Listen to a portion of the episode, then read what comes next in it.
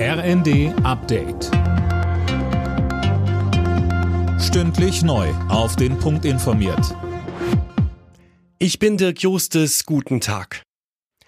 Polen hat die Bundesregierung offiziell um Erlaubnis gebeten, Leopard-Kampfpanzer an die Ukraine liefern zu können. Deutschland ist ja Herstellerland und muss in der Frage sein Okay geben. Ob Deutschland aber selbst solche Panzer liefert, ist noch unklar. Dazu Verteidigungsminister Pistorius. Ich habe immer gesagt, ich rechne damit, dass in Kürze eine Entscheidung fällt, und davon gehe ich nach wie vor aus. Ich habe ausdrücklich die Partnerländer ermuntert, die über Leopard-Panzer verfügen, die einsatzbereit sind, die Ausbildung von ukrainischen Kräften an diesen Panzern bereits zu beginnen. Da stehen wir nicht im Weg. Kurz vor dem Start der Tarifverhandlungen im öffentlichen Dienst liegen Gewerkschaften und Arbeitgeber meilenweit auseinander. Verdi und Beamtenbund fordern weit über zehn Prozent mehr Geld für die Beschäftigten. Tim Britztrupp.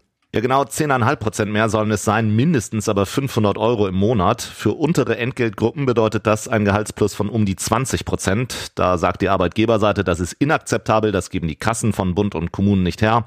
Die Gewerkschaften kontern und sagen, dass das nicht mal die Inflation ausgleicht, und sie verweisen auf den Fachkräftemangel. Nach einer schnellen Einigung klingt das nicht. Warnstreiks an Kitas oder Krankenhäusern in den nächsten Wochen sind nicht ausgeschlossen. Umweltschützer verklagen die Bundesregierung. Der B U N D hat laut Medienberichten eine Klage eingereicht, weil die Regierung die selbst gesteckten Klimaziele verfehlt. Die Klage soll die Ampel demnach zwingen, den Klimaschutz mit Sofortprogrammen zu verstärken. Die Kauflaune der Menschen in Deutschland nimmt wieder zu. Wie die Marktforscher vom G f K mithalten, ist das Konsumklimaniveau zwar noch sehr niedrig, der Pessimismus hat zuletzt aber nachgelassen. Englische Woche in der Fußball-Bundesliga. Zum Auftakt des siebzehnten Spieltages muss R B Leipzig auf Schalke ran. Die Bayern spielen zu Hause gegen Köln, Hoffenheim empfängt Stuttgart und Wolfsburg bekommt es in Berlin mit der Hertha zu tun.